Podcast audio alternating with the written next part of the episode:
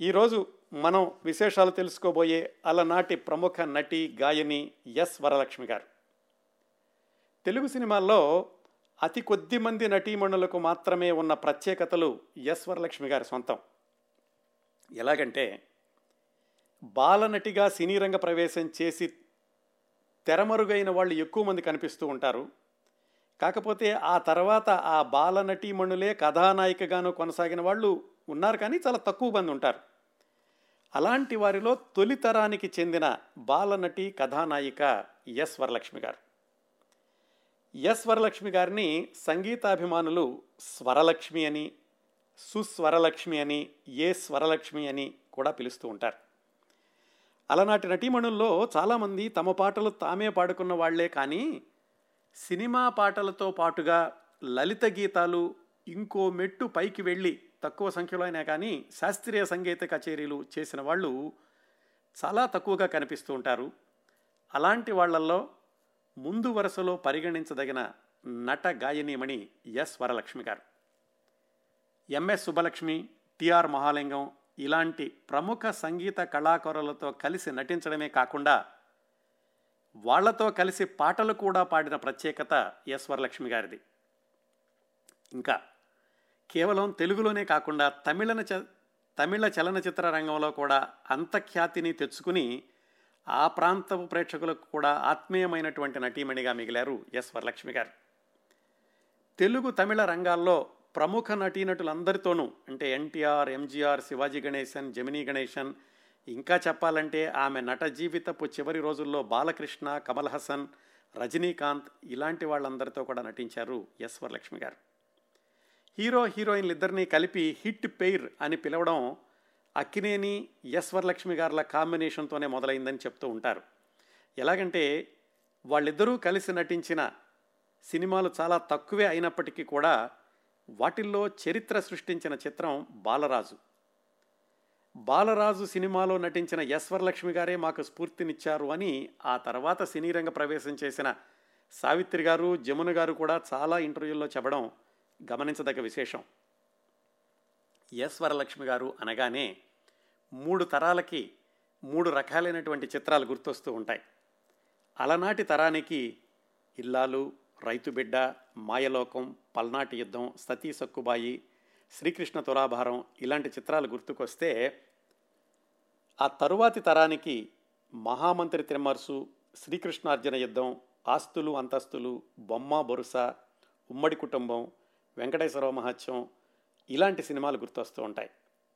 ఇంకా కొత్త తరానికి చెప్పాలంటే లక్ష్మి గారు తన నట జీవితపు చివరి దశాబ్దంలో నటించిన ముద్దుల కృష్ణయ్య నేటి భారతం మీన దానవీర సూరకర్ణ చాణక్య చంద్రగుప్త ఇలాంటి చిత్రాలని పేర్కొనవచ్చు మనం. ఇవి తెలుగు సినిమాలు కదా. తెలుగు సినిమాలతో పాటుగా తమిళ సినిమాల్లో కూడా అంత ఖ్యాతి తెచ్చుకున్నటువంటి ఎస్ వరలక్ష్మి గారి తమిళ చిత్రాలను గుర్తు తెచ్చుకోవాలంటే ఐరం తలై వాంగి అపూర్వ చింతామణి వీరపాండ్య కట్టబొమ్మన్ రాజరాజ చోళన్ పణమా పాశమ పూవా తలయ్య ఇలాంటి సినిమాలు వాటిల్లో ఎస్ వరలక్ష్మి గారి నటన గాత్రాన్ని పాటల్ని ఇప్పటికీ కూడా తమిళ ప్రేక్షకులు గుర్తుంచుకున్నారు ఎక్కువగా పేర్కొంటూ కూడా ఉంటారు. ఇంకా ఎస్ వరలక్ష్మి గారు గాయనిగా కూడా ఆవిడ తనదైనటువంటి ముద్ర వేశారు. ఎస్ వరలక్ష్మి గారి విలక్షణ మధుర స్వరం నుంచి జాలువారిన తెలుగు చలనచిత్ర సంగీతాభిమానులను ఇప్పటికీ అలరిస్తున్న కొన్ని పాటలను గుర్తు తెచ్చుకోవాలంటే పల్నాటి యుద్ధంలో రతిరాజ సుందర రణరంగధీర అనే పాట అలాగే బాలరాజులో ఎవరినే నేనెవరినే అనే పాట శ్రీకృష్ణ తులాభారంలో మీరజాలగలడా నాయానతి వెంకటేశ్వర మహత్యంలో వరాల బేరమయ్య మహామంత్రి తిమ్మరుసులో లీలాకృష్ణ లీలలు ఇలాంటివన్నీ కూడా యశ్వరలక్ష్మి గారి స్వర సంతకాలు.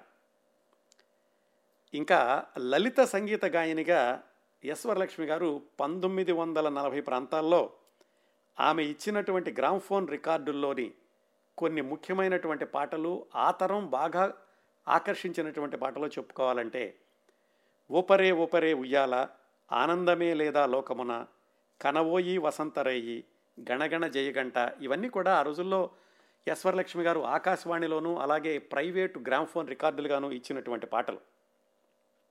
ఇంకా యశ్వరలక్ష్మి గారు నటీ గాయని మాత్రమే కాదు ఆమె నిర్మాతగా కూడా మారి మూడు సినిమాలను నిర్మించారు అన్న విషయం చాలా తక్కువ మందికి తెలిసి ఉంటుంది.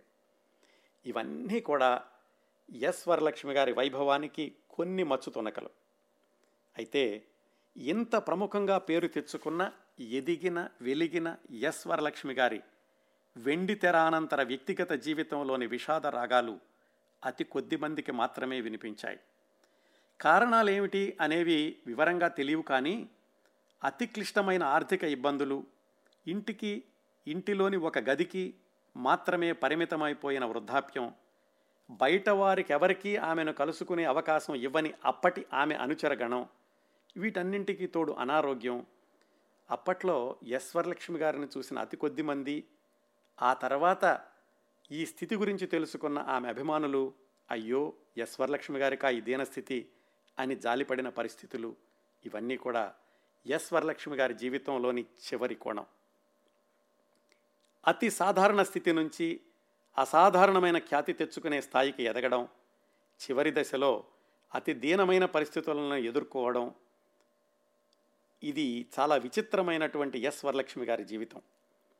వ్యక్తిగత జీవితంలోనూ వెండితెర జీవితంలోనూ ఎస్ వరలక్ష్మి గారికి ఎన్నో ఆసక్తికరమైనటువంటి సంఘటనలు ఉన్నాయి. వాటన్నింటినీ తెలుసుకోవాలంటే ఎస్ వరలక్ష్మి గారి బాల్యం నుంచి మొదలు పెట్టాలి.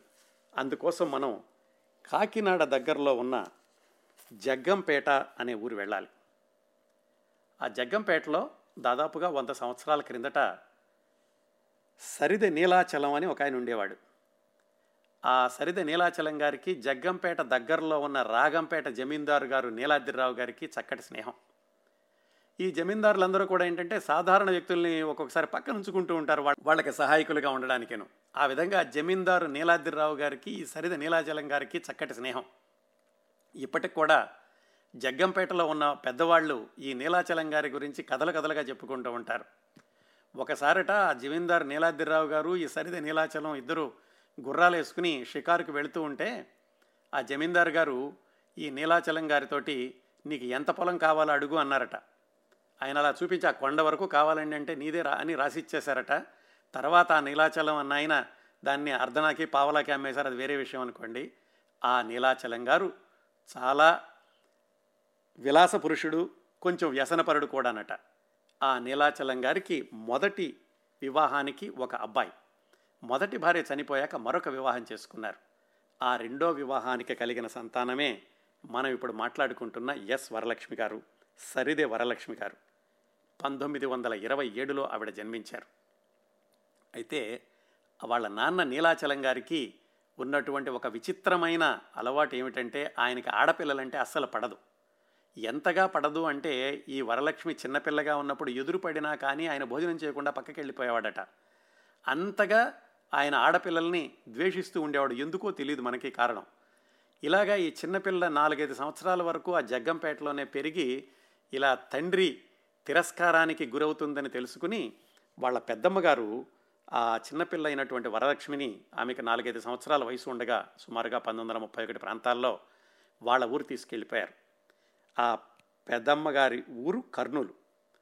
ఎస్ వరలక్ష్మి గారి పెదనాన్న గారికి కర్నూల్లో ఒక సంగీత పరికరాలు రిపేర్ చేసేటటువంటి షాప్ ఉండేది. ఆయన గ్రామ్ఫోన్ రికార్డులు ఇలాంటివన్నీ కూడా అమ్ముతూ ఉండేవాళ్ళు ఆ రోజుల్లో. ఆయనకి సంగీతంతో కూడా పరిచయం ఉంది. అందుకని ఆయన చిన్నప్పుడే ఈ చిన్నపిల్ల అయినటువంటి వరలక్ష్మి గారిని కూర్చోబెట్టి ఆయన సంగీతం నేర్పించారు. కృతులు వర్ణాలు ఇవన్నీ కూడా ఆయనే నేర్పించారు. దాదాపుగా ఒక నాలుగైదు సంవత్సరాలు ఏదో వీధిబడికి వెళుతూ ఈ కృతులు ఇవన్నీ నేర్చుకుంటూ పెరుగుతున్నటువంటి ఎస్ వరలక్ష్మి గారి జీవితంలో ఆ తొమ్మిది పది సంవత్సరాల వయసులోనే ఒక మలుపు సంభవించింది. అది ఎలాగో అంటే వాళ్ళ పెదనాన్నగారు ఈ సంగీత పరికరాలు ఇలాంటివి ఉండేట షాపు ఉంటుందనుకున్నాం కదా ఆయన పేరు రంగయ్య నాయుడు గారు. ఆయన దగ్గరికి ఒకసారి మద్రాసు నుంచి ఒక పెద్ద మనిషి వచ్చారు. ఆ పెద్ద మనిషి వచ్చినటువంటి పని తెలుసుకుని వాళ్ళ పెదనాన్న రంగయ్య నాయుడు గారు ఈ ఎస్ వరలక్ష్మి చిన్నపిల్లని పిలిపించి పాట పాడమ్మా అని అడిగారు. ఆ వచ్చిన ఆయన ఆ పాట విన్నారు. విని చాలా బాగుంది మీ అమ్మాయి పాట. నేను బెజవాడ వెళ్ళి కబురు చేస్తాను అప్పుడు వద్దురు కానీ అన్నారు. ఆ పెద్ద మనిషి పేరు గూడవల్లి రాంబ్రహ్మం గారు. తెలుగు సినిమాలు మొదలైన కొత్తలో అభ్యుదయవాద చిత్రాలతో ప్రారంభించినటువంటి నిర్మాత దర్శకుడు గూడవల్లి రామబ్రహ్మం గారు. ఆయన ఈ కర్నూలు వచ్చినటువంటి పని ఏమిటంటే అది తెలుసుకోవడానికి మనం ఒక్కసారి మద్రాసు వెళ్ళి మళ్ళీ మనం కర్నూలు వద్దాం. మద్రాసులో ఆ రోజుల్లో అంటే పంతొమ్మిది వందల ముప్పై నాలుగు ప్రాంతాల్లో కె. సుబ్రహ్మణ్యం అని ఒక సినీ ప్రముఖుడు ఉండేవాడు. ఆయన్ని తమిళ సినీ దిగ్గజం తమిళ సినీ భీష్ముడు అని కూడా అంటారు. ఆయన బాలయోగిని అనేటటువంటి ఒక సినిమా తీశారు తమిళంలో పంతొమ్మిది వందల ముప్పై ఆరు ప్రాంతాల్లో. అది అప్పట్లో ఉన్నటువంటి కుల వ్యవస్థ మీద ఎత్తిన ధ్వజం. ఆ సినిమా గూడవల్లి రామబ్రహ్మం గారు అనేటటువంటి పత్రికలో పనిచేసే ఆయనకి నచ్చింది. ఆయన వెళ్ళి ఈ కె సుబ్రహ్మణ్యం గారిని కలుసుకుని ఎవరు గూడవల్లి రామబ్రహ్మం గారు. మీరు తీసిన బాలయోగిని సినిమా చాలా బాగుంది అది తెలుగులో తీసేటటువంటి హక్కులు నాకు ఇవ్వండి అని అడిగారు. అయ్యో నువ్వెందుకయ్యా తెలుగులో సినిమా తీయడం? నేను ఇప్పటికే ప్రారంభించేశాను నువ్వు నాతో కలువు ఈ దర్శకత్వం వీటన్నిటిలో నేను నేను నేర్పుతాను నీకు అని కె సుబ్రహ్మణ్యం గారు రామబ్రహ్మం గారిని తనతో తీసుకున్నారు ఆ బాలయోగిని తెలుగులో నిర్మించడానికి. ఆ సినిమాలో నటించేటటువంటి నటీనటుల కోసం అని చెప్పి వెతకడానికి రామబ్రహ్మం గారు ఇలా ఆంధ్రదేశానికి వచ్చారు ఆ క్రమంలో ఇదిగో కర్నూలు రావడం రంగయ్య నాయుడు గారి షాపుకు రావడం అక్కడ ఎస్ వరలక్ష్మి అనే చిన్నపిల్లని చూడడం సంభవించింది. ఆ విధంగా గూడవల్లి రామబ్రహ్మం గారు ఈ యశ్వరలక్ష్మి అనేటటువంటి చిన్నపిల్ల పాట విని అప్పటికి ఆమె వయసు తొమ్మిది పది సంవత్సరాలు. విన్నాక ఆయన విజయవాడ వెళ్ళారు. కొన్ని రోజులు కబురు చేశారు కొన్ని వారాలకి. అప్పుడు రంగయ్య నాయుడు గారు తన పాప అయినటువంటి యశ్వరలక్ష్మిని తీసుకుని విజయవాడ వెళ్ళి అక్కడి నుంచి మద్రాసు వెళ్ళారు. అలా యశ్వరలక్ష్మి గారికి తొమ్మిది పది సంవత్సరాల వయసులోనే వచ్చినటువంటి అవకాశం. ఆ సినిమా పేరు బాలయోగిని. అది తెలుగులో తీసినటువంటి సినిమా. తమిళంలో అయిపోయాక తెలుగులో వచ్చిన సినిమా. కాకపోతే ఆ సినిమాలో ఆమె ఏమీ పెద్ద ప్రాధాన్యత ఉన్నటువంటి పాత్ర ఏమీ కాదు. ఏదో ఒక నౌకరు కుమార్తెగా వేశారు. ఆ తెర మీద కూడా పేరు వేసినట్లేరు చిన్నపిల్ల కాబట్టి. కాకపోతే ఏమైందంటే ఆ బాలయోగిని సినిమాలో నటించేటప్పుడు కె. సుబ్రహ్మణ్యం గారి దృష్టిలో పడింది ఈ చిన్నపిల్ల. ఆ సినిమా పంతొమ్మిది వందల ముప్పై ఏడు డిసెంబర్ పదిహేడున విడుదలైంది కానీ అంతగా విజయవంతం కాలేదు తెలుగులో. ఒకవేళ విజయవంతం అయినా కానీ అంత ప్రాముఖ్యత ఉన్నటువంటి పాత్ర కాదు ఎస్. వరలక్ష్మి అనే బాల నటికి ఆ సినిమాలో. కె. సుబ్రహ్మణ్యం గారికి ఈ వరలక్ష్మి అనేటటువంటి చిన్నపిల్లలో చాలా ప్రతిభ ఉంది పాటలు కూడా పాడుతుంది కాబట్టి ఈమెకి మరిన్ని అవకాశాలు ఇస్తే బాగుంటుంది అనుకుని ఆయన ఏం చేశారంటే తర్వాత ఆయన నిర్మించినటువంటి తమిళ సినిమా సేవా సదన్ అని దాంట్లో ఒక మంచి వేషం ఇచ్చారు. హీరోకి చిన్నప్పటి వేషం. ఆ సేవా సదన్ అన్న సినిమాతోటే ప్రఖ్యాత గాయని ఎంఎస్ సుబ్బలక్ష్మి గారు తెర మీద కనిపించారు. నటిగా కూడా ఆవిడ సినిమాల్లో ప్రవేశించారు ఆ సేవా సదన్ సినిమాతో. ఆ సినిమాలో ఎంఎస్ సుబ్బలక్ష్మి గారు పెద్ద పాత్ర అయితే ఈ ఎస్ వరలక్ష్మి గారిది హీరోగా చిన్నప్పటి పాత్ర. కాకపోతే అప్పుడే పరిచయం అయింది ఎంఎస్ సుబ్బలక్ష్మి గారితోటి. అది ఆ సినిమా ప్రత్యేకత. మొదటి సినిమా తెలుగు అయితే రెండో సినిమా తమిళం. మూడో సినిమా ఈ కె సుబ్రహ్మణ్యం గారు నిర్మించిందే హిందీలో ప్రేమ్ సాగర్ అని ఆ సినిమా. అది దానిలో కూడా ఎస్ వరలక్ష్మి గారు బాలనటిగా నటించారు. కాకపోతే ఆ హిందీ సినిమాలో నాలుగు పాటలు కూడా పాడారు. దానికి సంగీత దర్శకత్వం తర్వాత రోజుల్లో ప్రఖ్యాత సినీ సంగీత దర్శకుడు సి రామచంద్ర గారు. ఈ విధంగా ఎస్ వరలక్ష్మి గారు వెండితెర ప్రవేశం చేసిన మొట్టమొదట్లోనే మొట్టమొదటి మూడు సినిమాలు మూడు భాషల్లో ఒకే నిర్మాత నిర్మించినవి బాలనటిగా నటించారు. ఇంకా పాటలు పాడడం నటిగా కూడా ఆవిడ చక్కగా నటించడం చూసినటువంటి మిగతా నిర్మాతలు వాళ్ళందరూ కూడా ఆవిడకి బాలనటిగా అవకాశాలు ఇచ్చేటటువంటి క్రమంలో సతీ మురళి పరశురామన్ అనేటటువంటి తమిళ సినిమాల్లో కూడా నటించారు. ఈ పరశురామన్ అనేటటువంటి సినిమాలో టిఆర్ మహాలింగం అని వేణు విద్వాంసుడు కాదండి. అప్పట్లో సంగీత విద్వాంసుడు ఒక ఆయన ఉండేవాడు. సినిమాల్లో పాటలు కూడా పాడేవాళ్ళు. ఆయనతో కలిసి నటించారు. ఎందుకు ప్రత్యేకంగా చెప్పానంటే తర్వాత రోజుల్లో ఒక పదిహేను సంవత్సరాలకి టిఆర్ మహాలింగం గారితో కలిసి తమిళంలో అత్యధిక యుగళ గీతాలు పాడింది ఎస్ వరలక్ష్మి గారే అని తమిళ చరిత్రకారులు చెప్తూ ఉంటారు. ఇలాగా ఈ తమిళ సినిమాలు అయిపోయాక మళ్ళీ గోడవల్లి రామబ్రహ్మం గారు ఇల్లాలు అనేటటువంటి సినిమా తీస్తూ దాంట్లో బాలనటిగానే అవకాశం ఇచ్చారు. ఇదంతా కూడా ఒక మూడు నాలుగు సంవత్సరాలు జరిగింది. పంతొమ్మిది వందల ముప్పై ఏడులో వెళితే మద్రాసు పంతొమ్మిది వందల నలభై నలభై ఒకటి వరకు ఒక ఏడెనిమిది సినిమాల్లో నటించారు ఎస్ వరలక్ష్మి గారు బాలనటిగా. ఆమె బాలనటిగా చివరగా నటించినటువంటి చిత్రం శాంతా బాలనాగమ్మ అని పంతొమ్మిది వందల నలభై రెండులో వచ్చింది. అది ఎస్ రాజేశ్వరరావు గారు కూడా నటించారు. ఆయనతో కలిపి నటించడమే కాకుండా ఆవిడ పాటలు కూడా పాడారు. కాకపోతే ఈ శాంతా బాలనగమ సినిమా జమినీ వాసన్ గారి బాలనగమ సినిమా పక్కన ఆడలేదు చాలా విఫలమైంది. దాంతో ఎస్ వరలక్ష్మి గారు పాడినటువంటి పాటలు కూడా పెద్దగా పేరు రాలేదు ఆ శాంతా బాలనాగమలను. ఈ పంతొమ్మిది వందల నలభై రెండు వచ్చేసరికి ఆవిడికి పద్నాలుగు పదిహేను సంవత్సరాల వయసు. అటు ఇటు కాకుండా అటు హీరోయిన్కి సరిపోయినటువంటి వయసు బాలనటిగా పెద్దదైనటువంటి వయసు. ఆ సమయంలో సినిమాల్లో మానేసేయమని చెప్పి వాళ్ళ పెదనాన్నగారు ఒత్తిడి తీసుకొచ్చి ఇంకా సినిమాల్లో మా అమ్మాయి నటించదు అని అడిగిన వాళ్ళకు కూడా చెప్పి సంగీతం వైపు ఆమెని ప్రోత్సహించి సంగీతంలో శిక్షణ ఇప్పించడానికని క్లాసులు ప్రారంభించారు వాళ్ళ పెదనాన్నగారు రంగయ్య నాయుడు గారు మద్రాసులోనే ఉండి. ఈ సినిమాల్లో నటిస్తున్నన్ని రోజులు కూడా బహుశా వాళ్ళ పెదనాన్నగారు పెద్దమ్మగారి ఆవిడతో ఉండి ఉంటారు. ఆ విధంగా ఆవిడ పంతొమ్మిది వందల నలభై రెండు నుంచి దాదాపుగా నలభై ఐదు నలభై ఆరు వరకు అంటే నాలుగైదు సంవత్సరాల పాటు సినిమాలో నటించలేదు. దాదాపుగా ఆవిడ వెండితెర జీవితం అక్కడ ఆగిపోయి ఉండాల్సింది మరొక మలుపు తిరగకపోతే.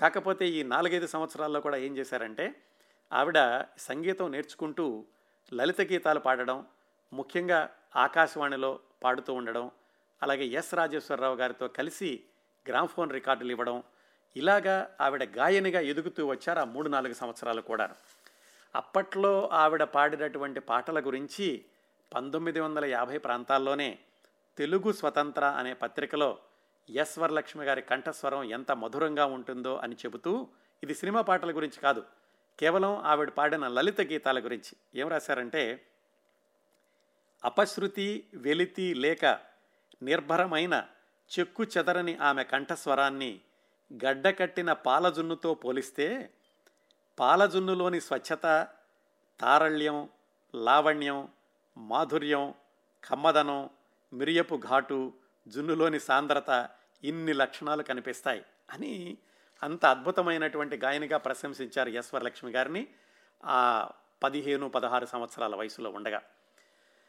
ఇంకా సినిమాల్లో నటించేటటువంటి ఉద్దేశం ఏమాత్రం లేదు. వాళ్ళ పెదనాన్నగారు కూడా అందరికీ చెప్పేశారు. అలాంటి సమయంలో ఆవిడ ఈ గాయనిగా ఎదుగుతూ ఉన్నప్పుడు ఒకసారి ఆకాశవాణిలో ఏదో పాట పాడి ఆవిడ బయటకు వస్తుండగా లోపల వాళ్ళు మళ్ళీ పిలిచారు అమ్మ ఒకసారి మళ్ళీ లోపలికి రాని. లోపలికి వెళితే నీకేదో ఫోన్ వచ్చింది అని ఇచ్చారు. ఆ ఫోన్ చేసింది గోడవల్లి రామబ్రహ్మం గారు. ఏది? మొట్టమొదటిసారిగా ఆమెను మద్రాసు తీసుకెళ్ళి బాలనటిగా బాలయోగినిలో నటింపచేసిన గోడవల్లి రామబ్రహ్మం గారు మళ్ళీ ఫోన్ చేశారు. చేసి అమ్మ ఏం చేస్తున్నావంటే ఇదిగో ఇలాగ పాటలు పాడుతున్నాను అని చెప్పారు. సరే నేను మీ ఇంటికి వస్తాను ఒకసారి మీ పెదనాన్నగారితోటి ఒక అర్జెంటుగా ఒక విషయం మాట్లాడాలి అన్నారు. ఆవిడకి అర్థం కాలేదు ఎందుకు అనుకుని. ఆయన మళ్ళా వాళ్ళ ఇంటికి వెళ్ళి వాళ్ళ పెదనాన్నగారితో చెప్పారు. నేను మాయలోకం అనే సినిమా తీస్తున్నాను. గుడివాడ నుంచి ఒక కొత్త కుర్రాడు వచ్చాడు. ఆ కుర్రాడు బాగా నటిస్తున్నాడు. ఆ కొత్త కుర్రాడే అక్కినే నాగేశ్వరరావు గారు. అయితే ఆ సినిమాలో ముగ్గురు కథానాయకులు ఉన్నారు. ఒక ఆమెమో శాంతకుమారి గారు ఇంకొక ఆమెమో వి. రాజమ్మ అని ఇంకొక ఆమె. మూడో కథానాయికగా కమలా కొట్టిస్ అనే ఆవిడ తీసుకున్నాను. అయితే చిట్ట చివరి నిమిషంలో ఈ కమలా కొట్టిస్ నటించలేనని చెప్పారు. అందువల్ల మన వరలక్ష్మిని ఆ కథానాయికగా తీసుకుంటాను అని రంగయ్యనాయుడు గారిని అడిగారు. అడిగితే ఆయన వద్దు సార్ మీరైతే మద్రాసు తీసుకొచ్చి మాకు ఇంత భవిష్యత్తు ఇచ్చారు. అందుకు చాలా కృతజ్ఞలం. మా అమ్మాయి మాత్రం మళ్ళీ ఈ సినిమాలో నటించదు. అందుకని మీరు దయచేసి మమ్మల్ని వదిలేయండి అన్నారు. కానీ రామబ్రహ్మం గారి అలా వదలకుండా దాదాపుగా వారం పది రోజుల పాటు ఆ రంగయ్య నాయుడు గారిని ఒప్పించడానికి ప్రయత్నించారు. ఇవన్నీ కూడా చూస్తున్నటువంటి వరలక్ష్మి గారికి జ్వరం కూడా వచ్చేసిందట. పెదనానేమో వద్దంటున్నాడు. మరి పెద్ద ఆయన ఇంత సహాయం చేసిన ఆయనేమో నటించమని అడుగుతున్నారు. ఏం చేయాలని ఆవిడ మదన పడుతూ ఉన్నారు. చివరికి ఎలాగైతే వాళ్ళ పెదనాన్నగారే ఒప్పుకుని ఆ మాయలోకం సినిమాలో మూడవ హీరోయిన్గా నటించడానికని అంగీకరించారు. ఆ విధంగా ఎస్ వరలక్ష్మి గారు నాలుగైదు సంవత్సరాల పాటు వెండి తెరకి పక్కన ఉండి గాయనిగా ఎదుగుతూ మళ్ళీ మాయలోకం సినిమాతో హీరోయిన్గా మళ్ళీ వెండి తెర మీదకి వచ్చారు. ఆ విధంగా గూడవల్లి రామబ్రహ్మం గారు మొట్టమొదటిసారిగా బాలనటిగా ప్రవేశపెట్టింది ఆయనే. హీరోయిన్గా ప్రవేశపెట్టింది కూడా ఆయనే. గూడవల్లి రామబ్రహ్మం గారికి ఆడపిల్లలు లేరు. అసలు పిల్లలే లేరు ఆయనకి. అందుకని ఈ ఎస్వరలక్ష్మి అనేటువంటి చిన్న పిల్లని చిన్నప్పటి నుంచి కూడా సొంత కూతురులాగా చూస్తూ ఉండేవాళ్ళట. ఈ మాయలోకం సినిమాలో హీరోయిన్గా మొట్టమొదటిసారి నటించడం కదా? అలాంటప్పుడు పొద్దున్నే ఆవిడకి సంగీత పాఠాలు నేర్పడానికని చెప్పి సంగీత దర్శకుణ్ణి ఆవిడ ఇంటికి పంపించి గాలి పెంచలయ్య గారు ఆయన ఆ పెంచలయ్య గారిని ఇంటికి పంపించి ఆయనతోటి నేర్పించి పాటలు కూడా పాటించారు మాయలోకంలో ఈశ్వరలక్ష్మి గారితోటి గొడవలి రామబ్రహ్మం గారు. అవన్నీ గుర్తు చేసుకుంటూ ఈశ్వరలక్ష్మి గారు ఆ రోజుల్లో వచ్చిన పత్రికల్లో చెప్పారు నాకు తండ్రి కంటే ఎక్కువ గోడవల్లి రామబ్రహ్మం గారు మొట్టమొదటి నుంచి కూడా ఈ హీరోయిన్గా మార్చడం వరకు ఆ తర్వాత ఆయన చనిపోయే ముందు సినిమాలో కూడా నన్నే హీరోయిన్గా పెట్టుకున్నారు. ఆయన లేకపోతే ఎస్వరలక్ష్మి లేదు అని ఆవిడ అప్పట్లో ఇచ్చిన ఇంటర్వ్యూలోనే చెప్పుకున్నారు. ఈ మాయలోకం అవగానే మళ్ళీ గోడవల్లి రామబ్రహ్మం గారే పల్నాటి యుద్ధం అనే సినిమా మొదలుపెట్టారు. దాంట్లో కూడా మళ్ళీ అక్కినే నాగేశ్వరరావు గారితోటే. అక్కినే నాగేశ్వరరావు గారేమో బాలచంద్రుడిగాను ఎస్వరలక్ష్మి గారేమో మగువ మాంచాలగాను నటించారు. ఆ సినిమా ప్రారంభోత్సవంలో ఒక యుగళ గీతం అది అక్కినే నాగేశ్వరరావు గారు అలాగే ఎస్ వరలక్ష్మి గారి మీద చిత్రీకరించింది. ఆ పాటలు పాడుకుంది కూడా వాళ్ళిద్దరే. ఎస్ వరలక్ష్మి గారు తన వంతు పాట పాడితే అక్కినే నాగేశ్వరరావు గారు తన వంతు పాట పాడారు పాట పాడారు. ఆ పాటతోటి సినిమా షూటింగ్ ప్రారంభించి ఆ తర్వాత కొంతకాలం కొనసాగింది. కాకపోతే ఈ మగువ మాంచాల పాత్ర చాలా కొద్దిగానే ఉంటుంది. ఆ పాత్ర పూర్తి చేశారు. ఆ సినిమా మధ్యలో ఉండగా రామబ్రహ్మం గారు మరణించారు. ఆయన ఈ సినిమా షూటింగ్ జరుగుతున్నంతసేపు అంటూ ఉండేవాళ్ళట వరలక్ష్మి నీకు ఈ పాత్ర చాలా చిన్నది. నిజానికి ఈ మగువ మాంచాలనే ప్రధాన పాత్రగా పెట్టుకుని పెద్ద సినిమా తీయాలి. తర్వాత తప్పనిసరిగా ఆ సినిమా తీస్తాను.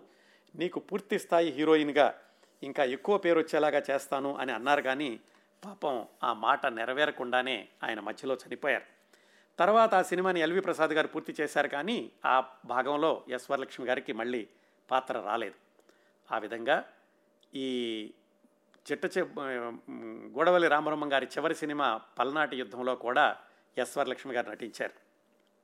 ఆ తర్వాత వచ్చింది ఎస్వర్ లక్ష్మి గారి జాతకాన్ని పూర్తిగా మార్చివేసిన సినిమా బాలరాజు.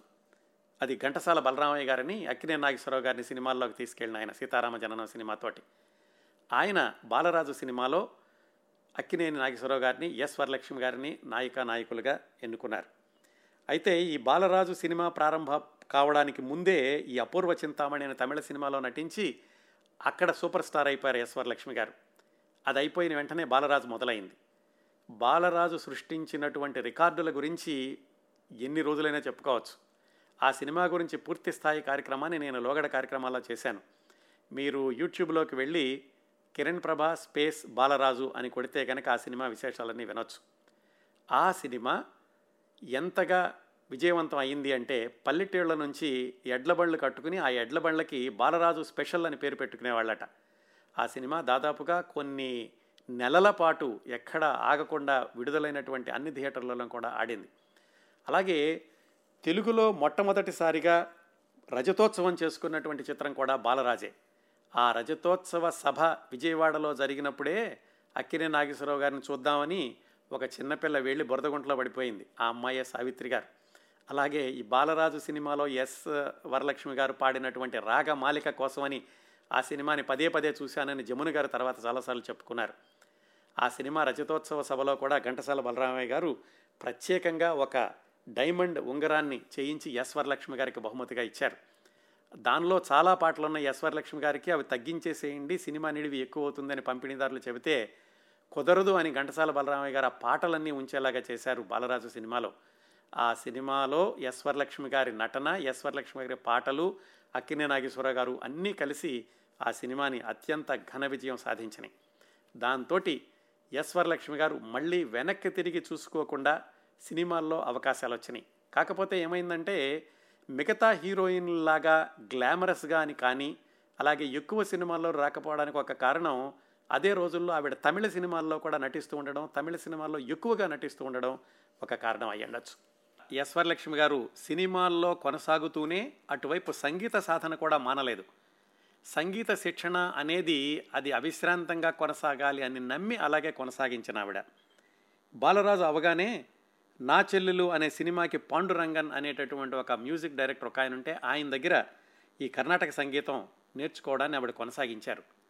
అలాగే ఆవిడ ఉండే వీధిలో ఆ రోజుల్లోనే మంగళంపల్లి బాలమురళీకృష్ణ గారు కూడా ఉండేవాళ్ళు. మంగళంపల్లి బాలమురళీకృష్ణ గారి దగ్గర కూడా కొంతకాలం శిష్యరికం చేశారు ఎస్ వరలక్ష్మి గారు.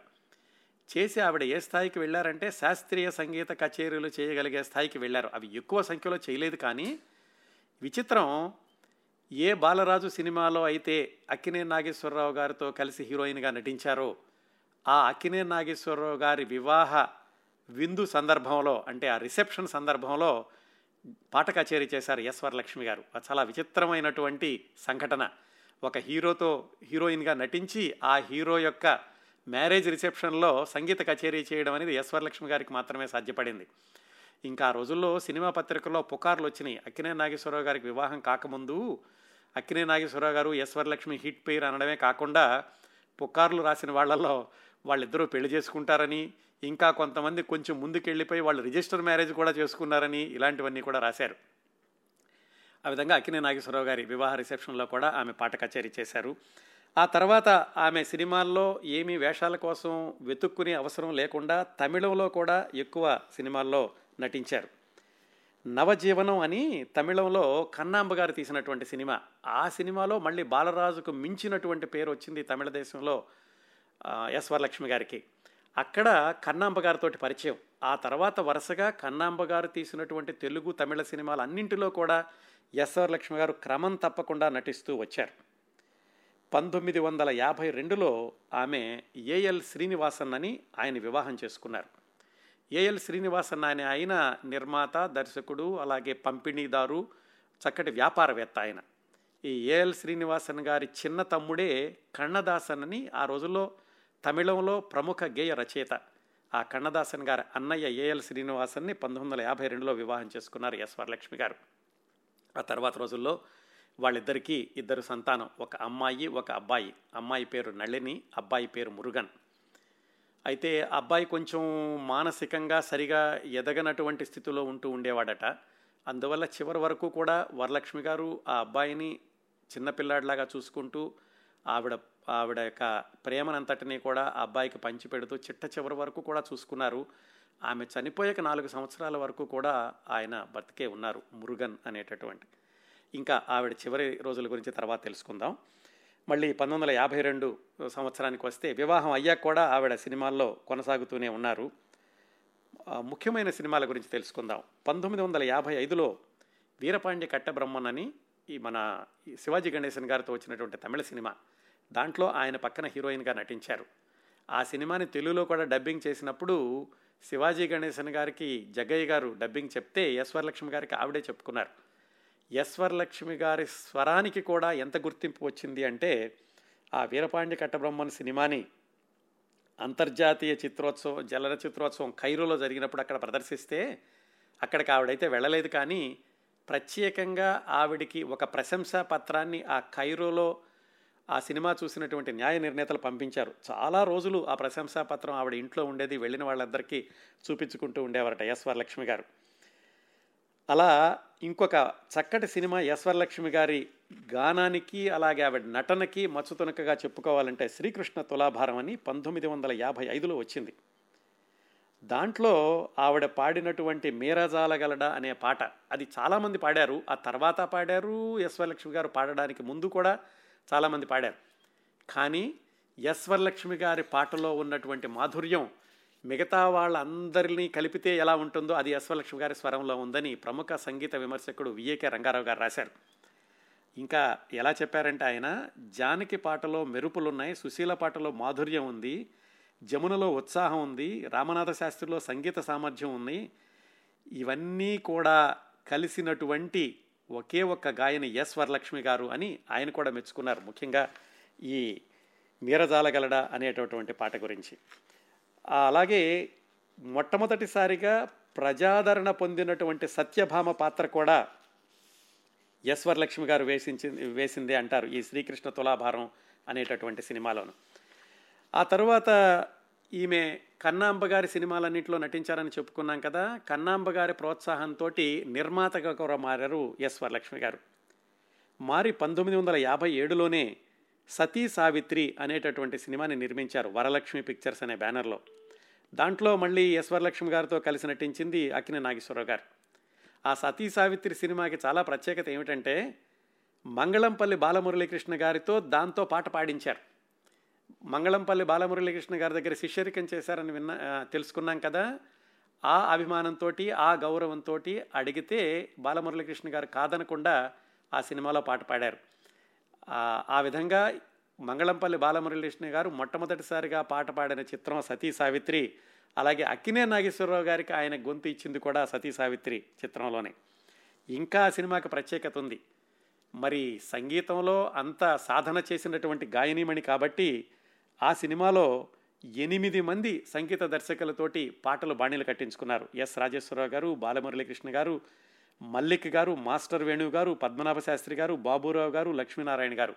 ఈ విధంగా ఎనిమిది మందితోటి పాటలు బాణీలు కట్టించుకున్న నిర్మాత ఎస్ ఎస్ వరలక్ష్మి గారు ఒక్కళ్ళే అయి ఉంటారు. ఆ సినిమా ఒక మాదిరిగా ఆడింది. దాని తర్వాత వీరభాస్కరుడు అని ఇంకొక సినిమా తీశారు. కన్నడ ఉదయ్ కుమార్ అని ఒక ఆయన ఉండేవాడు. ఆయన హీరోగా తెలుగులోను కన్నడంలోనూ ఈ సతీ సావిత్రి వచ్చినటువంటి రెండు సంవత్సరాలకే తీశారు. అది కూడా ఒక మాదిరిగా ఆడింది. ఆ తర్వాత ఆమె ప్రారంభించినటువంటి చిత్రం బబ్రు వాహన. అయితే ఏమైందో తెలియదు కానీ కొన్ని రోజులు షూటింగ్ అవ్వగానే అది ఆగిపోయింది. దాదాపుగా ఐదారు సంవత్సరాల పాటు అది సినీ నిర్మాణం ఆగిపోయి తర్వాత ఆ సినిమాని ఇంకొక ఆయన తీసుకుని జగన్మోహన్ రావు అనేటటువంటి నిర్మాత తీసుకుని నేషనల్ ఆర్ట్ పిక్చర్స్ అని దాంతో దాన్ని పంతొమ్మిది వందల అరవై నాలుగు ప్రాంతాల్లో పూర్తి చేసి విడుదల చేశారు. ఆ సినిమా ఒక మాదిరిగా ఆడింది. దానికి సంగీత దర్శకత్వం దానికి రచన దర్శకత్వం వహించింది ప్రముఖ రచయిత సముద్రాల గారు. ఆ విధంగా సముద్రాల గారిని దర్శకుడిగా కూడా ప్రవేశపెట్టిన ఖ్యాతి యశ్వరలక్ష్మి గారిదే. కాకపోతే ఆ సినిమా విడుదలైన తర్వాత ఆవిడ పేరు లేదు. ఎందుకంటే మధ్యలో ఇచ్చేశారు కాబట్టి కాకపోతే ఆవిడ చెప్పుకున్న ఇంటర్వ్యూ ప్రకారం ఆ సినిమాలో చాలా నష్టం వచ్చింది. అందువల్ల తర్వాత సినిమా నిర్మాణాన్ని నేను కొనసాగించలేకపోయాను అని చెప్పుకున్నారు ఎస్ వరలక్ష్మి గారు. ఎస్ వరలక్ష్మి గారి నట జీవితంలో ప్రముఖంగా పేర్కొనదగిన మరొక చిత్రం వెంకటేశ్వర మహత్యం పంతొమ్మిది వందల అరవైలో వచ్చింది. దాంట్లో మళ్ళీ ఎన్టీ రామారావు గారితో కలిసి నటించారు. అందులో కూడా శ్రీదేవిని నీదు దేవేరిని అనేటటువంటి పాట వరాల బీరమయ్య అనేటటువంటి పాట అద్భుతంగా పాడారు. ఇప్పటికీ కూడా యశ్వరలక్ష్మి గారు అనగానే ఈ సినిమాలన్నీ గుర్తొస్తూ ఉంటాయి. ఆ తర్వాత ముఖ్యంగా చెప్పుకోవాల్సింది పంతొమ్మిది వందల అరవై రెండులో వచ్చింది మహామంత్రి తెమ్మరుసు అని. దాంట్లో లీలాకృష్ణ లీలీలలు అలాగే తిరుమల తిరుపతి వెంకటేశ్వర అనే పాట సుశీల గారితో కలిసి పాడారు. ఇవన్నీ కూడా యశ్వరలక్ష్మి గారికి గాయనిగా తనని తాను నిరు పదే పదే నిరూపించుకున్నటువంటి పాటలు. ఈ పి సుశీల గారితో కలిసి పాడుతుంటే ఆవిడ అన్నారట ఒకరోజు అమ్మా చిన్నప్పుడు ఎక్కడన్నా పాడమంటే స్టేజి ఎక్కి బాలరాజులో పాటలు పాడేదాన్ని. అలాంటిది మీతో కలిసి ఈ పాట పాడేటటువంటి అదృష్టం నాకు దక్కింది అని పి. సుశీల గారు కూడా ఎస్. వరలక్ష్మి గారిని అభినందించారట ఈ మహామంత్రి తిమ్మరసు పాటల రికార్డింగ్ సందర్భంలో. ఆ తర్వాత మరొక అద్భుతమైనటువంటి చిత్రం శ్రీకృష్ణార్చన యుద్ధం. దాంట్లో మళ్ళీ సత్యభామగా నటించారు ఎస్. వరలక్ష్మి గారు. ఈ విధంగా హీరోయిన్గా ఆవిడ నటించినటువంటి చిట్ట చివరి చిత్రం సత్య హరిశ్చంద్ర అది ఎన్టీ రామారావు గారితో కలిసి పంతొమ్మిది వందల అరవై ఐదులో నటించారు కేవీ రెడ్డి గారు దర్శకత్వం చేసింది. అది అంత విజయవంతం కాలేదు. ఆ విధంగా చూసుకుంటే దాదాపు పంతొమ్మిది వందల నలభై ఏడు నుంచి పంతొమ్మిది వందల అరవై ఐదు వరకు కూడా పద్దెనిమిది సంవత్సరాల పాటు ఆవిడ హీరోయిన్గా నటించారు. ఇవన్నీ కూడా తెలుగు సినిమాలు. సమాంతరంగా ఆవిడ తమిళంలో కూడా అంత అద్భుతమైన చిత్రాల్లో నటిస్తూ అంత పేరు తెచ్చుకున్నారు. ఈ సినిమాలన్నింటిలో కూడా పాటలు పాడుతూ కూడా వచ్చారు. ఇక పంతొమ్మిది వందల అరవై ఐదు తర్వాత ఆవిడ క్యారెక్టర్ ఆర్టిస్ట్గా మారి అత్త పాత్రలు తల్లి పాత్రలు అలాగే వదిన పాత్రలు అక్క పాత్రలు ఇలాంటివన్నీ కూడా నటిస్తూ వచ్చారు. ఎన్టీ రామారావు గారు తన సినిమాల్లో తప్పనిసరిగా ఏదో ఒక పాత్ర ఇస్తూ ఉండేవారు ఎస్ వరలక్ష్మి గారికి. ఉమ్మడి కుటుంబం దానవీర సూరకర్ణ చాణక్య చంద్రగుప్త అలాగా. ఇంకా ఈ తరం ప్రేక్షకులకు కూడా చెప్పాలంటే మీనా చిత్రంలో ఎస్ వరలక్ష్మి గారిది అద్భుతమైన పాత్ర. బొమ్మ బొరుస. ఆ సినిమాలో దాదాపుగా సినిమా మొదటి నుంచి చివరి వరకు కూడా సినిమాలో అత్యధిక భాగాన్ని తన భుజస్కంధాల మీదే మోశారు ఎస్ వరలక్ష్మి గారు. బాలచంద్ర గారి సినిమా బొమ్మ బొరుస. చివరి రోజుల్లో ఆవిడ నేటి భారతం అనేటటువంటి సినిమాలో ఒక వేశ్య గృహాన్ని నిర్వహించేటటువంటి పాత్ర వేశారు. వేసే ముందు డైరెక్టర్తో చెప్పారట బాబు నేను ఇన్ని మంచి పాత్రలు వేసుకుంటూ వచ్చాను. ఇలాంటి పాత్ర ధరిస్తే ప్రేక్షకులు ఒప్పుకోరేమో. అంటే దర్శకుడు ఒప్పించి మరి ఆ పాత్ర వేయించారు. అది పెద్దగా ఆవిడ నట జీవితానికి ఏమీ దోహదం చేసింది కాదు. కానీ చిట్ట చివరి రోజుల్లో ఆవిడ కొన్ని పాత్రలు కేవలం ధనం కోసమే నటించారని ఆవిడని దగ్గరగా చూసిన వాళ్ళు చెబుతూ ఉంటారు. ఎందుకంటే అవసరం కాబట్టి. చిట్ట చివరిగా ఆవిడ నటించిన చిత్రం ముద్దుల కృష్ణయ్య పంతొమ్మిది వందల ఎనభై ఆరులో వచ్చింది.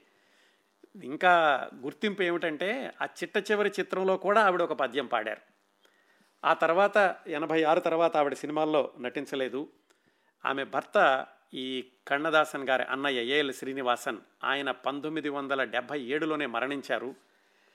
పంతొమ్మిది వందల డెబ్భై ఏడులో ఆయన మరణించాక ఎస్వర్లక్ష్మి గారు ఇలాగా క్యారెక్టర్ నటీమణిగా వివిధ చిత్రాల్లో నటిస్తూ వెళ్ళారు. అయితే కన్నాంబ గారిలాగా ఎక్కువగా బయటకు వచ్చేవాళ్ళు కాదు ఎస్ వరలక్ష్మి గారు. సభలకి సన్మానాలకి ఇలాంటి వాటికి చాలా దూరంగా ఉంటూ ఉండేవాళ్ళు. అయితే ఇన్ని సంవత్సరాల పాటు ఇన్ని సినిమాల్లో నటించినటువంటి వరలక్ష్మి గారు బాగానే సంపాదించి ఉంటారు అనేది అప్పటి ఆమె సన్నిహితుల యొక్క అంచనా. వ్యక్తిగత విషయాలు కానీ సమస్యలు కానీ ఎక్కువగా ఆమె గురించి బయటకు వచ్చాయి కాదు. అయితే ఆ తర్వాత అంటే పంతొమ్మిది వందల ఎనభై ఆరులో ఆవిడ సినిమాలు మానేశాక పంతొమ్మిది వందల తొంభై ఐదు రెండు వేలు. ఆ ప్రాంతాల్లో మరి అంతర్గతంగా కుటుంబం లోపల ఏం జరిగిందో వివరాలు అయితే ఎవరికీ తెలియదు కానీ సుమారుగా పంతొమ్మిది వందల తొంభై ఐదు రెండు వేల సంవత్సరం వచ్చేసరికి యశ్వరలక్ష్మి గారిని ఆర్థికపరమైనటువంటి సమస్యలు చుట్టుముట్టాయి. ఆ రోజుల్లో ఆమెకు అత్యంత సన్నిహితులైనటువంటి నటీమణి గీతాంజలి గారికి ఒకరోజు ఫోన్ చేసి తన దీనస్థితిని వివరించి ఎవరైనా సహాయం చేస్తారా అని అడిగారట. అదే సమయంలో గీతాంజలి గారు మద్రాసులోనే ఉన్నారు. అప్పుడే జమున గారు కూడా వస్తే గీతాంజలి గారు జమున గారు ఇద్దరూ కలిసి యశ్వర్లక్ష్మి గారి చూడడానికి వెళ్ళి అప్పట్లో ఆమె స్థితిని చూసి చాలా దయనీయమైనటువంటి స్థితిలో చూసి వాళ్ళిద్దరూ కూడా భరించలేకపోయారట. ఎందుకంటే వెళ్ళేసరికి ఏదో ఒక పాత దుస్తులు వేసుకుని ఉన్నారు. వెళ్ళగానే వీళ్ళిద్దరిని చూసి కౌగిలించుకుని ఏడ్చారట. అలాగే ఏదో భయపడుతూ మీరు వెళ్ళిపోండి మీరు వెళ్ళిపోండి వాళ్ళు వస్తారు అన్నారట. ఎవరు ఏమిటి అంటే సమాధానం చెప్పలేదు. ఇవన్నీ కూడా కారణాలు అయితే తెలియదు కానీ ఆమె మాత్రం చాలా దయనీయమైనటువంటి స్థితిలో ఉన్నది అని అప్పట్లో చూసిన వాళ్ళు మరికొంతమంది కూడా వివిధ ప్రదేశాల్లో రాశారు. జమున గారు గీతాంజలి గారు అప్పట్లో తాత్కాలికంగా వాళ్ళు చేయగలిగినటువంటి సహాయం ఏదో చేసి ఆ సినీ పరిశ్రమకు పెద్దగా ఉన్నటువంటి దాసన్ నారాయణరావు గారితో చెప్తే వాళ్ళందరూ కలిసి జయలలిత గారి దగ్గరికి ఒక మెమొరాండం లాగా తీసుకెళ్తే జయలలిత గారు ఈశ్వరలక్ష్మి గారికి కొంత ధనాన్ని బ్యాంకులో వేసి దాని మీద వచ్చేటటువంటి వడ్డీ ఈశ్వరలక్ష్మి గారికి నెల నెల అందేటటువంటి ఏర్పాట్లు చేశారు. ఆ ఆదాయమే చిట్ట చివరి వరకు కూడా ఈశ్వరలక్ష్మి గారికి ఆవిడ జీవితాన్ని కొనసాగించింది అని చెప్తూ ఉంటారు. ఇంకా విచిత్రం ఏమిటంటే ఈశ్వరలక్ష్మి గారు సినిమాల్లో విపరీతంగా పేరు తెచ్చుకున్నటువంటి రోజుల్లో ఒక చిన్న పాప వాళ్ళ ఇంటికి వచ్చి ఆడుకుంటూ ఉండేది. వాళ్ళ అమ్మ సినిమా షూటింగ్లకు వెళ్ళినప్పుడు ఆ చిన్న పాపే జయలలిత. ఎస్వరలక్ష్మి గారు చనిపోయాక జయలలిత గారు గుర్తు చేసుకుంటూ చిన్నప్పుడు నేను వాళ్ళ ఇంటికి వెళ్ళి ఆడుకునేదాన్ని అని ఎస్వరలక్ష్మి గారి యొక్క సాన్నిహిత్యాన్ని గుర్తు చేసుకున్నారు. ఆ జయలలిత గారు చేసిన సహాయమే ఎస్వరలక్ష్మి గారి జీవితాన్ని చివరి వరకు కొనసాగించింది. ఆ రోజుల్లోనే ఒకసారి రావికొండలరావు గారు విఏకే రంగారావు గారు కూడా ఆమెను చూడడానికి వెళ్ళినప్పుడు ఆ ఇంట్లో ఉన్నవాళ్ళు ఆమె గదిలో ఉన్నారని ఏవో కారణాలు చెప్పి చూడనివ్వలేదు. మరి ఏమైంది? లోపల ఎందుకున్నారు? ఎలా ఉన్నారు? అనే దానికి కూడా వాళ్ళ కారణాలు చెప్పలేదు మమ్మల్ని రానివ్వలేదు అని రావికొండలరావు గారు కూడా ఒక చోట రాశారు.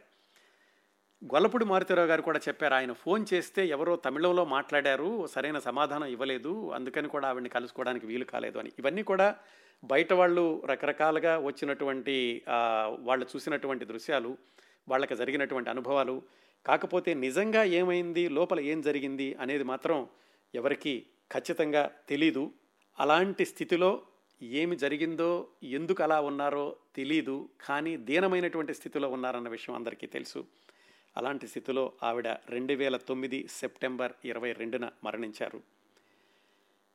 ఆమె మరణ వార్త విన్నాకనే చాలామందికి యశ్వరలక్ష్మి గారు ఇంకా జీవించే ఉన్నారా అనేటటువంటి విషయం తెలిసింది. అంత ఏకాంతంలో గడిచింది ఎస్ వరలక్ష్మి గారి వృద్ధాప్యం. చిట్ట చివరి రోజుల్లో అయితే అంటే ఆవిడ మరణించడానికి ఒక ఐదు ఆరు నెలలు పూర్తిగా మంచానికి అతుక్కుపోయి అతుక్కుపోయి ఉన్నారట. ఎస్వర్ లక్ష్మి గారి జీవితం మొత్తాన్ని చూస్తే ఏమనిపిస్తుందంటే ఒక వ్యక్తి వైభవం గురించి తెలుసుకోవడం చాలా సంతోషంగా ఉంటుంది. వాళ్ళు అంత పైకి వెళ్ళారు అంత సంపాదించారు అంత విజయం సాధించారు అని తెలుసుకోవడం చాలా ఆనందంగా ఉంటుంది. వాళ్ళు ఆ స్థితికి చేరుకోవడానికి చేసిన కృషి చాలా స్ఫూర్తిదాయకంగా ఉంటుంది. అయితే కారణాలు ఏమైనా కానీ చివరి దశలో బందిఖానాలో జీవించారు అన్న విషయం తెలుసుకున్నప్పుడు ఎవరి గురించి అయినా కానీ అయ్యో అనిపిస్తుంది. పోనీ ఈ ముగింపు ఇంకోలా ఉండి ఉంటే బాగుండేదేమో? అలాంటి నటికి రావాల్సిన స్థితి ఇది కాదేమో? అని కూడా అనిపిస్తుంది. అయితే వాళ్ళ జీవితాలకు మనం ఎన్నో వేల యోజనాల దూరంలో ఉన్నాం. అలాగే దశాబ్దాల చరిత్రను వెనక్కి తిప్పి చూసే క్రమంలో మనకు లభించేటటువంటి సంగతులు సందర్భాలు కొన్ని మాత్రమే. అలాగే ఆ సంఘటనల్లో ఆ సందర్భాల్లో వాస్తవాల శాతం ఎంత? అప్పటి వర్తమానంలో జరిగిన అసలైన సంఘటనలు ఇలాంటివి మనకు ఎప్పటికీ అర్థం కాని పజిల్స్ లాగానే మిగిలిపోతూ ఉంటాయి. ఏదేమైనా కానీ ఎస్ వరలక్ష్మి గారు వదిలి వెళ్ళిన ఆమె స్వర మాధుర్యాన్ని నట జీవిత వైభవాన్ని తెలుగు తమిళ ప్రేక్షకులు ఎప్పటికీ మర్చిపోలేరు. తెలుగు తమిళ చిత్రరంగాల్లో ఉత్తమ నటీమణులు గాయనీమణుల జాబితా చెప్పండి అంటే అందులో ఎస్ వరలక్ష్మి గారి పేరు ప్రముఖంగా ప్రస్తావించక తప్పదు. ఎస్ వరలక్ష్మి గారితో చాలా చిత్రాల్లో కలిసి నటించిన గొల్లపూడి మారుతిరావు గారు ఈ కార్యక్రమం కోసమని ప్రత్యేకంగా తమ సందేశాన్ని పంపించారు. అది మీకు ఇప్పుడు వినిపిస్తాను. బాలరాజ్ సినిమాని నా తొమ్మిదో ఏట మా అమ్మ ఒళ్ళో కూర్చొని చూశాను. విశాఖపట్నం మంగరాజు గారి పూర్ణ హాల్లో. అది ఎస్ వరలక్ష్మి గారి మొదటి సినిమా. ఆ రోజుల్లో సినిమా అంటే ఓ వింత ప్రపంచంలోకి తొంగి చూడడం లాంటిది. నటీనటులు ఏ గంధర్వలోకం నుంచో దిగి వచ్చినట్టు అబ్బురంగా ఉండేది. విభ్రమంతో సొంగలు కారుతూ ప్రేక్షకులు చూసేవారు. వారిలో తొమ్మిదేళ్ళ కుర్రాడు ఉన్నాడు. మరో పద్నాలుగేళ్ళ తర్వాత ప్రారంభమై దాదాపు బాలరాజులో పనిచేసిన అందరితోనూ సాహచర్యం లభించింది నాకు. అది జీవితం అల్లిన అందమైన పడుగు పేకల జవుళి నా రేడియో ఉద్యోగంలో ఓ పాట నన్ను ఎప్పుడూ వెన్నాడుతూ ఉండేది. బాలాంతర రజనీకాంతరావు గారి రచన వరలక్ష్మమ్మ గారి గొంతు ఊపరే ఊపరే ఉయ్యాల చిన్నారి పొన్నారి ఉయ్యాల అది ఎన్నిసార్లు విన్నానో నేను నా ధోరణిలో పాడుకునేవాడిని నాకంటే వరలక్ష్మి గారు పద్నాలుగు సంవత్సరాలు పెద్ద. జీవితంలో వైచిత్రం ఏంటంటే మేమిద్దరం భార్యాభర్తలుగా కనీసం మూడు చిత్రాలు చేసిన గుర్తు. శ్రీవారిలో తొలి సన్నివేశం మరీ రుచికరమైంది. నేను భార్యా విధేయుడిని ఓ భక్తురాలు శ్లోకాలు చదువుతోంది పూజ అయ్యాక ఏమండి? అని గావుకేక పెట్టింది. రెండు కాళ్ళు భయం భయంగా వచ్చాయి మెట్లున్న చిన్న వేదిక మీదకి ఎక్కమంది. శ్రమ లేకుండా భర్త కాళ్ళకి నమస్కరించి తరించింది ఆ పతివ్రత రత్నం. ఆ వరలక్ష్మి.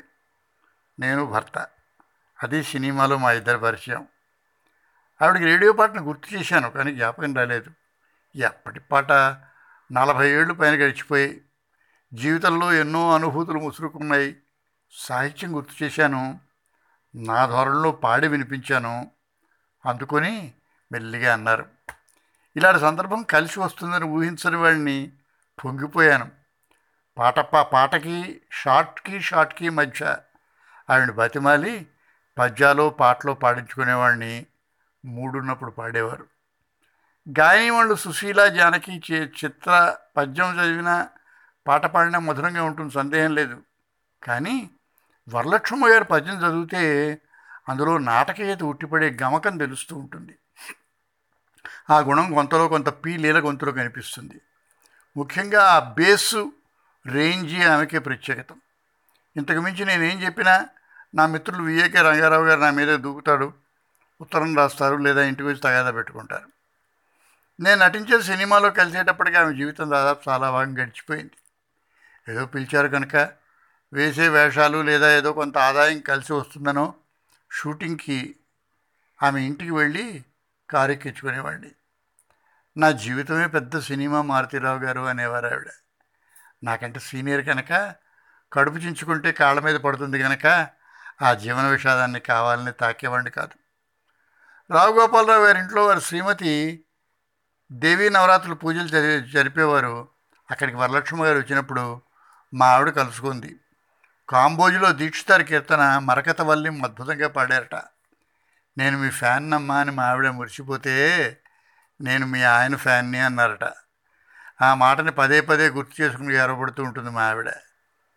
ఒకప్పుడు త్యాగరాజ భాగవతార్తో శివాజీతో ఎన్టీఆర్తో ఆమె నటన పాడిన పాటలు చిరస్మరణీయాలు. పంతొమ్మిది వందల నలభై ఏడులో పల్నాటి యుద్ధంలో మాంచాల పంతొమ్మిది వందల యాభై నాలుగు నాటి సతీ సక్కుబాయి పంతొమ్మిది వందల యాభై ఏడు నాటి సతీ సావిత్రి మహామంత్రి తిమ్మరసు వీరపాండ్య కట్టబ్రహ్మణ్ వెంకటేశ్వర మహత్యం వంటి చిత్రాల్లో తెలుగు తమిళ కర్ణాటక దేశాల్లో అపూర్వమైన ఖ్యాతిని సాధించారు. ఈ తరం నటీమణులకు ఆ మాటకు వస్తే నటులకు కూడా అర్థం కాని గొప్ప స్క్రీన్ ప్రజెన్స్ అనేది అదొక ఔరా కీర్తికి కూడా ఒకప్పుడు కాలదోషం పడుతుంది. వచ్చిన సందర్భం సందర్భం గుర్తుకొస్తూ ఉంటుంది. ఒకసారి షూటింగ్ నుంచి ఇంటికి వస్తున్నాం. ఉన్నట్టుండి తేనాంపేట జంక్షన్ దగ్గర కారుని లేపేశాడు పోలీసు. కారు తప్పుతోలో వచ్చింది. డ్రైవర్ని పోలీసు నిలదీస్తున్నాడు. కారులో వరలక్ష్మి గారు కనిపిస్తూనే ఉన్నారు. ఆమె తమిళనాడులో ఎంతో ప్రాముఖ్యాన్ని సాధించిన విదుషీమని ఆవిడ సమాధాన పరచబోతున్నారు కానీ పోలీసు డ్రైవర్తోనే మాట్లాడుతున్నాడు. రెండు గజాల దూరంలో ఉన్న వ్యక్తిని విస్మరించడం గుర్తుపట్టనట్టు మాట్లాడడం మహానుభావులకి పోలీసులకి సాధ్యం. కాకపోతే ఆమె ప్రఖ్యాతిని తెలియని కుర్ర వయసు వాడైనా అయి ఉండాలి. ఉన్నట్టుండి వరలక్ష్మి గారు పది రూపాయల నోటు తీసి పోలీస్ చేతిలో పెట్టారు. అంతే. బంజర్లో పచ్చదనంలాగా అతని ముఖం మీద చిరునవ్వు మొలిచింది. కారు కదిలింది. కీర్తికి దు కీర్తిది దుర్మార్గమైన రుచి. నిరుపురాయికి ఐశ్వర్యారాయికి కాలం ఆ రుచిని వేరువేరుగా ప్రకటిస్తుంది కానీ డబ్బు రుచి ఏనాటికి మారదు.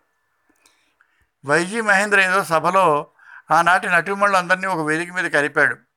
వరలక్ష్మి గారిని కలుసుకుందామని ఫోన్ చేశాను. ఎవరో తమిళం మాత్రమే తెలిసిన గొంతు ఫోన్ ఎత్తింది. నా గురించి చెప్పాను. ఆవిడ ఆరోగ్యం బాగోలేదన్న విషయం తెలిసింది. ఎప్పుడు కలవచ్చు?